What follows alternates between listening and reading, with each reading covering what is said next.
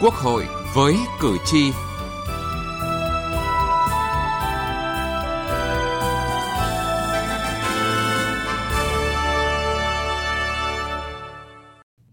Thưa quý vị và các bạn, ngày mai kỳ họp thứ 10 Quốc hội khóa 14 khai mạc. Đây là kỳ họp cuối năm và cũng là kỳ họp gần cuối nhiệm kỳ nên nhiều vấn đề về công tác nhân sự, công tác lập pháp, về giải pháp phát triển kinh tế xã hội được cử tri và nhân dân quan tâm. Cử tri mong muốn Quốc hội, đại biểu Quốc hội thể hiện trọng trách đại diện trong từng quyết sách, dõi theo, giám sát việc giải quyết các ý kiến, kiến nghị của cử tri một cách kịp thời và hiệu quả hơn.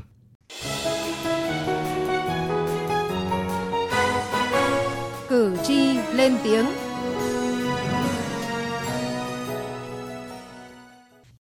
Thưa quý vị và các bạn, tại buổi tiếp xúc cử tri của Tổng Bí thư Chủ tịch nước Nguyễn Phú Trọng, bên cạnh những vấn đề dân sinh, cử tri bày tỏ quan tâm nhiều đến việc lựa chọn nhân sự trong các kỳ đại hội Đảng và bầu cử đại biểu Quốc hội và Hội đồng Nhân dân khóa tới.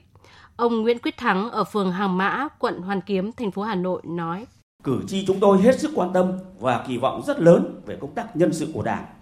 Trong và sau đại hội 13 sẽ có một bộ máy lãnh đạo hoàn chỉnh, mạnh mẽ, toàn diện, đáp ứng hoàn thành xuất sắc mọi nhiệm vụ mà thực tiễn cách mạng đòi hỏi. Nhìn lại nhiệm kỳ vừa qua, chúng tôi thấy công tác nhân sự còn tồn tại một số vấn đề như một số đồng chí tư lệnh ngành, lãnh đạo địa phương về chủ trương cải cách đổi mới hay xây dựng dự thảo luật thôi mà đã gây ra không ít dư luận dậy sóng, không phù hợp thực tiễn cuộc sống, chưa hiệu quả, để xảy ra những hiện tượng như thuốc chữa bệnh giả, xã hội hóa đấu thầu trang thiết bị y tế tiêu cực, gian lận thi cử, rửa tiền hay cưỡng đoạt tài liệu bí mật quốc gia, v.v. Tuy chỉ là hiện tượng cá biệt, nhưng cũng thấy là có một lỗ hổng trong công tác nhân sự nhiệm kỳ qua. Từ đó chúng ta rút ra bài học kinh nghiệm xương máu để làm tốt công tác nhân sự trong đại hội 13 tới đây của Đảng. Lựa chọn nhân sự có tâm, có tầm, có trách nhiệm với dân, với nước là yếu tố cốt lõi để tạo nên sức mạnh của Đảng, để hoạt động của bộ máy nhà nước thông suốt hiệu quả. Từ đó, kinh tế xã hội, đời sống của nhân dân ổn định phát triển. Ông Đỗ Bá Quát, phường Quán Thánh, quận Ba Đình, thành phố Hà Nội cho rằng để làm được điều đó trong công tác nhân sự phải loại bỏ ngay những người có tham vọng cá nhân. Nhân dân rất quan tâm.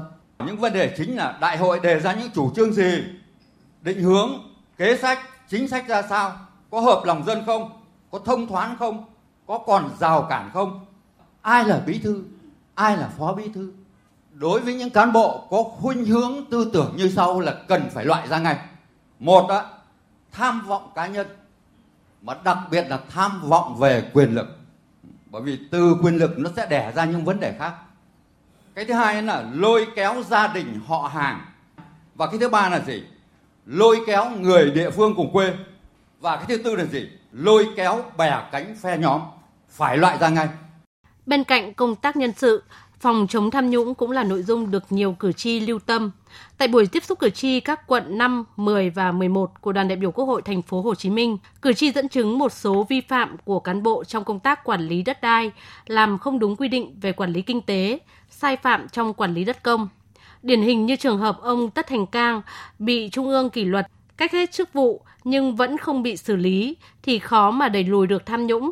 Trường hợp đại biểu Quốc hội Phạm Phú Quốc cũng cần phải báo cáo lại cho cử tri biết. Cử tri đặt câu hỏi, một số vụ án tham nhũng đã được xét xử nhưng vẫn chưa làm rõ bản chất. Phải chăng nguyên nhân là do luật sơ hở hay năng lực của ngành tư pháp? Về giải quyết đơn tố cáo tham nhũng, ông Đặng Văn Rành đề nghị. Đơn tố cáo tham nhũng rất ít nhưng rất phức tạp. Thì đề nghị là khi dự thảo thanh tra mà đơn tố cáo hoặc là do báo chí phản ánh thì đề nghị là có biên bản đối thoại, có người tố giác tham gia và đề nghị ban nội chính, thành ủy và hội đồng dân cùng cấp tham dự. Trước những thiệt hại to lớn về người và tài sản trong trận lũ lụt tại các tỉnh miền Trung, cử tri bày tỏ sự lo lắng về công tác quản lý và bảo vệ rừng. Bà Nguyễn Thị Sở, phường Thắng Lợi, thành phố Buôn Mê Thuột, tỉnh Đắk Lắk kiến nghị. Đề nghị các đồng chí làm sao mà bảo vệ quản lý rừng. Và muốn bảo vệ quản lý rừng thì bây giờ phải có cái chính sách rõ ràng. Những người nào phụ trách cái khu rừng đó nếu không làm được cho thôi việc, xử lý kỷ luật cho nghiêm.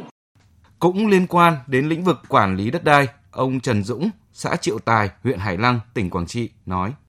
Trong quá trình quản lý điều hành về đất đai chúng tôi thấy là bất cập. Có nhiều đơn vị địa phương, cứ như tự nhiên cải tạo đất. chúng tôi là cải tạo đồng ruộng, chúng tôi nhất trí, nhưng phải cải tạo theo kế hoạch và cải tạo có quy trình, có biện pháp, chứ không thể có như từ gia đình hồ cá nhân cái cải tạo là đó hình thức là chúng ta phá hoại cái tài nguyên đất. Cử tri cũng kiến nghị các cấp cần quan tâm đầu tư, nâng cấp các tuyến đường giao thông trong đô thị và các xã vùng ven, giao thông miền núi, đảm bảo an toàn giao thông, các biện pháp hiệu quả nhằm ngăn chặn nạn tín dụng đen, tăng cường vốn vay xóa đói giảm nghèo cho hộ nghèo và cận nghèo trong bối cảnh dịch bệnh bùng phát và giá nông sản giảm mạnh như hiện nay, quản lý giá cả các mặt hàng thiết yếu. Ông Nguyễn Hóa ở xã Đông Yên, huyện An Biên, tỉnh Kiên Giang bày tỏ. Giá cả chưa có được nghiêng ép giá, thân bao nhiêu, thuốc bao nhiêu, rồi giá cả bao nhiêu. Lại là coi một số nông dân mua thuốc về là giả. Còn đây là ý kiến của anh A Ngờ Lưng ở thôn Kép Ram, xã Hòa Bình, thành phố Kon Tum, tỉnh Kon Tum. Trong thời gian tới là tổ chức kỳ họp Quốc hội thì cũng muốn gửi gắm cho quý vị đại biểu Quốc hội cần quan tâm hơn nữa tới an sinh xã hội đối với người đồng bào tộc số, đặc biệt là quan tâm tới các đối tượng gọi là học sinh sinh viên được tiếp cận đang theo học tại các trường, miễn giảm học phí cũng như là tạo điều kiện về mọi mặt, cũng nên mở rộng thêm một số đối tượng ở các vùng sâu vùng xa đối với người đồng bào dân tộc thiểu số ở Tây Nguyên nói riêng và toàn quốc nói chung. Trong lĩnh vực giáo dục, cử tri cho rằng ngành giáo dục cần nâng cao chất lượng giảng dạy, thiết kế chương trình, sách giáo khoa phù hợp với học sinh các cấp, không thay đổi liên tục nội dung trong sách giáo khoa và cân nhắc việc cho phép học sinh được sử dụng điện thoại di động trong lớp học. Bà Nguyễn Thị Lịch, khu phố 2, phường Phú Mỹ, thành phố Thủ Dầu Một, tỉnh Bình Dương nói. Về lâu về dài thì Bộ Giáo dục nên có một cái định hướng, có những cái phần mà cứng về những cái kiến thức cơ bản nền tảng mà bất kỳ một cái quốc gia nào người ta cũng là thực hiện thì là in thành những bộ sách và có thể sử dụng là trong nhiều năm. Đối với những phần mềm nó tùy theo tình hình phát triển kinh tế của đất nước, tùy theo tình hình phát triển kinh tế của từng địa phương thì chúng ta là có một cái phần mềm để có thể là thay đổi cho nó phù hợp. Trước những tác động khó lường của dịch bệnh COVID-19, nhà nước cần quan tâm đầu tư cho lĩnh vực y tế. Đó là ý kiến của bà Thân Thị Nguyệt ở khu phố 5, phường Phú Mỹ, thành phố Thủ Dầu Một, tỉnh Bình Dương. Kiến nghị với lại trên Quốc hội xem xét về cái mật phụ cấp cho bác sĩ trực, bác sĩ chuyên khoa, bác sĩ ở tại bệnh viện nhà nước, rồi trang thiết bị ở những cái bệnh viện đó cho nó tương đối mà khá lên một chút. Qua những ý kiến, kiến nghị của cử tri cho thấy, cử tri rất quan tâm đến nhiều vấn đề của đất nước, những vấn đề có ảnh hưởng trực tiếp đến sự ổn định và phát triển của tình hình kinh tế xã hội, an ninh trật tự, chứ không chỉ sa đà vào những tranh chấp vụ việc của cá nhân, của bản thân như trước đây. Cử tri cũng không chỉ nêu vấn đề mà trong nhiều kiến nghị còn đề xuất giải pháp. Điều đó thể hiện trách nhiệm mong muốn của cử tri. Điều đó cũng đòi hỏi trọng trách cao hơn của Quốc hội, đại biểu Quốc hội, đại diện dân cử trong từng hoạt động của mình. Từ nghị trường đến cuộc sống. Thưa quý vị và các bạn, kỳ họp thứ 10 Quốc hội khóa 14 diễn ra trong thời điểm quan trọng bản lề chuyển giao nhiệm kỳ, trong bối cảnh những tác động của dịch COVID-19 vẫn trực tiếp và bao trùm nhiều lĩnh vực kinh tế xã hội, đặt ra nhiều đòi hỏi yêu cầu phải thay đổi. Theo chương trình dự kiến, tại kỳ họp thứ 10 Quốc hội sẽ thông qua 7 dự án luật, 3 dự thảo nghị quyết và cho ý kiến đối với 4 dự án luật. Xem xét thảo luận các vấn đề kinh tế xã hội, ngân sách nhà nước, thực hiện giám sát và xem xét các vấn đề quan trọng khác.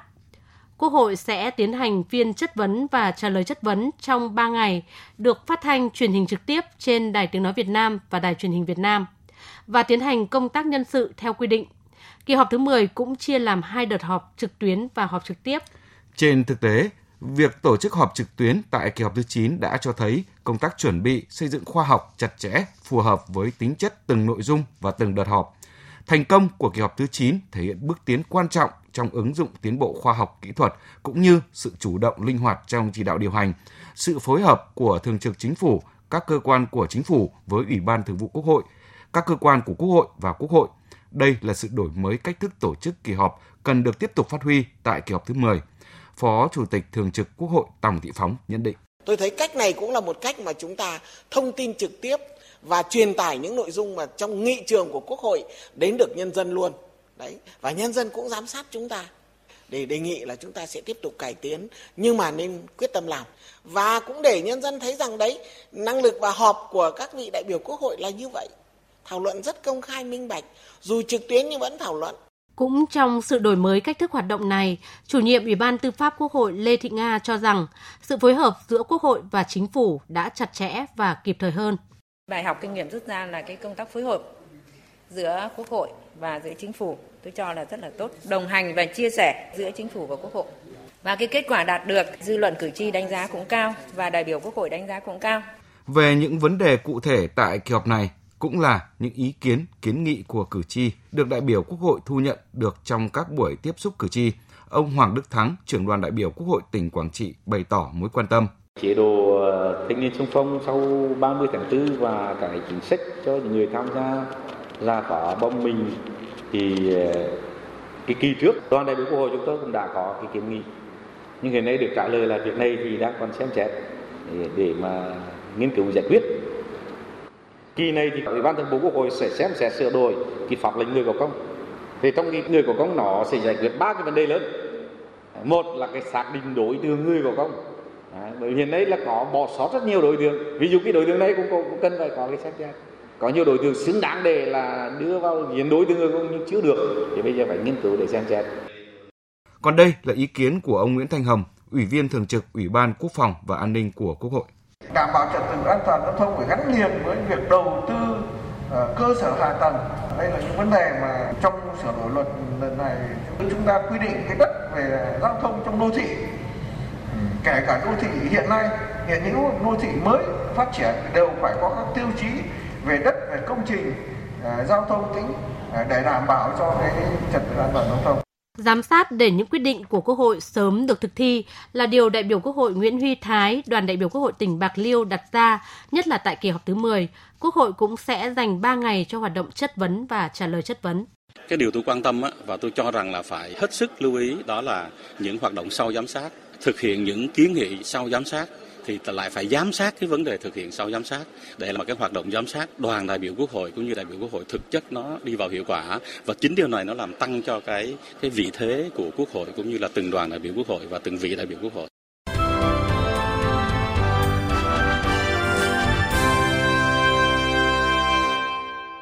Thưa quý vị và các bạn, trong các kỳ họp, ngay ngày đầu tiên, Quốc hội sẽ dành thời gian để lắng nghe báo cáo việc giải quyết ý kiến, kiến nghị của cử tri do Ủy ban Trung ương Mặt trận Tổ quốc Việt Nam và trưởng ban dân nguyện trình bày.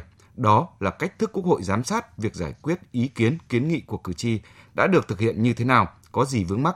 Cử tri cho rằng đây là việc làm cần có cải tiến để mang lại hiệu quả cao hơn. Báo cáo việc giải quyết kiến nghị của cử tri những năm gần đây cho thấy nhiều vấn đề đã được các cơ quan quản lý nhà nước quan tâm hơn. Tuy vậy, vẫn còn tình trạng kiến nghị của cử tri được lặp đi lặp lại nhiều lần qua các cuộc tiếp xúc mà chưa được giải quyết triệt để. Theo ông Đinh Xuân Thảo, nguyên Viện trưởng Viện Nghiên cứu Lập pháp của Ủy ban Thường vụ Quốc hội, thực tế này tiếp tục đặt ra đòi hỏi đổi mới hoạt động giám sát của Quốc hội, đại biểu Quốc hội để có hiệu lực và hiệu quả hơn. Cái kiến nghị của cử tri này nó không chỉ là ở cái thẩm quyền của cơ quan trung ương, của các bộ hay là của chính phủ, mà phần lớn là nó thuộc cái chính quyền của địa phương. Nghĩa là chủ tịch tỉnh thì không có cái chất vấn trước Quốc hội, cho nên là nêu ra là phải cho rõ trách nhiệm của việc thực hiện kiến nghị của cử tri. Nó vướng mắc, nó tồn đọng nhiều ở cái khâu nào cũng cần phải là nêu rõ hơn. Báo cáo giải quyết kiến nghị của cử tri cần phân tích rõ cụ thể hơn những kiến nghị của cử tri đã được giải quyết, chưa được giải quyết, vì sao, vướng mắc do đâu. Chỉ rõ địa chỉ trách nhiệm hơn chỉ là liệt kê số lượng, ông Phạm Văn Trung ở thành phố Hải Dương, tỉnh Hải Dương cho rằng. Nên chăng là cứ mỗi kỳ họp là tất cả các nguồn thông tin tỏ lại xong là rút ra 5, 7, 10 kết luận là đích đáng và thiết thực nhất mà nó thuộc cái nguyện vọng bức xúc của cử tri, sau đó công bố lên. Rồi đại biểu có thể thảo luận, cuối cùng đến một cái nghị quyết thực hiện cái này thế nào. Thế rồi kỳ họp sau, mở đầu kỳ họp kết luận kiểm điểm lại, xem là 7-8 cái kết luận lần trước cử tri đã đề đạt, đã thực hiện đâu rồi. Cứ làm như thế người ta thấy cử tri thật sự được tôn trọng. Sau mỗi cuộc giám sát, đại biểu Quốc hội, các cơ quan của Quốc hội đều đưa ra kiến nghị. Những kiến nghị này cũng là tổng hợp kiến nghị của cử tri, là mong muốn và yêu cầu của cử tri. Để những kiến nghị này không rơi vào quên lãng, giáo sư tiến sĩ Trần Ngọc Đường, nguyên phó chủ nhiệm Văn phòng Quốc hội đề nghị đại biểu Quốc hội hoặc là Quốc hội nói chung phải tiếp tục đi giám sát cái việc thực hiện các kiến nghị đã đưa ra. Thì nếu như ai đó mà không thực hiện một cái kiến nghị đó thì phải có chế tài và cũng mở ra một cái cơ chế cho đại biểu Quốc hội thì xử lý như thế nào, thì bao nhiêu lần anh không thực hiện đúng hoặc đủ hoặc kịp thời những kiến nghị của cái quá trình giám sát thì yêu cầu phải bỏ phiếu tín nhiệm như thế nào. Thưa quý vị, như vậy trách nhiệm rõ ràng, vai trò rõ ràng, kỷ luật rõ ràng mới là cách để công việc trôi chảy. Nhờ đó, kiến nghị của cử tri sẽ không còn bị đẩy qua, đẩy lại từ cơ quan này sang cơ quan khác, được nhắc đến nhiều trong các kỳ họp mà không được giải quyết. Nghị trường bốn phương.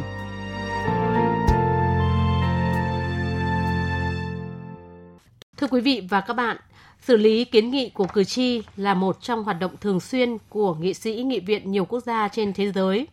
Tiết mục Nghị trường bốn phương hôm nay chúng tôi giới thiệu về một số cách thức của các nghị sĩ Thụy Điển trong xử lý kiến nghị của cử tri. Tại Thụy Điển, khi nhận được kiến nghị khiếu nại của cử tri, các nghị sĩ Thụy Điển có thể giải quyết theo hai hướng sau. Một là nghị sĩ có thể giúp cử tri tìm các nhà chức trách có liên quan và chuyển kiến nghị của cử tri đến các cơ quan đó. Trong trường hợp này, các nghị sĩ có thể được xem xét như một trung tâm cung cấp thông tin. Hay là nghị sĩ có thể trực tiếp cung cấp các thông tin cần thiết cho cử tri. Một số nghị sĩ Thụy Điển cho rằng cử tri đã quá mệt mỏi với việc bị giới thiệu đi hết cơ quan này đến cơ quan khác. Do vậy, họ cố tìm những thông tin cần thiết và cung cấp trực tiếp cho cử tri. Các nghị sĩ Thụy Điển có thể sử dụng khiếu kiện của các cá nhân làm căn cứ để đưa những vấn đề được nhiều người quan tâm ra trước các phiên họp của nghị viện. Các kiến nghị được nghị sĩ sử dụng nhiều nhất là những vấn đề có thể làm căn cứ để chỉ trích phe đối lập nhằm thúc đẩy quy trình ban hành chính sách. Tuy vậy, nghị viện Thụy Điển không thống kê được số lượng khiếu nại kiến nghị được gửi đến cho nghị sĩ vì các lý do sau đây. Thứ nhất là không phải lúc nào cũng phân biệt được giữa khiếu nại với các kiểu lập luận phê phán khác. Khi một vấn đề được thảo luận công khai trên các phương tiện thông tin đại chúng, rất nhiều người muốn thể hiện quan điểm của mình. Trong trường hợp này, việc phân biệt các quan điểm đó là khiếu nại hay chỉ là những phản ánh thể hiện quan điểm là không dễ dàng. Thứ hai, rất nhiều liên lạc giữa cử tri và nghị sĩ được thực hiện một cách không chính thức. Cử tri không phải lúc nào cũng muốn các vấn đề của họ được phân loại và thống kê. Quý vị và các bạn thân mến, những thông tin về nghị sĩ Thụy Điển xử lý kiến nghị của cử tri đã kết thúc chương trình Quốc hội với cử tri hôm nay. Chương trình do biên tập viên Vân Hồng thực hiện. Cảm ơn quý vị và các bạn đã quan tâm theo dõi.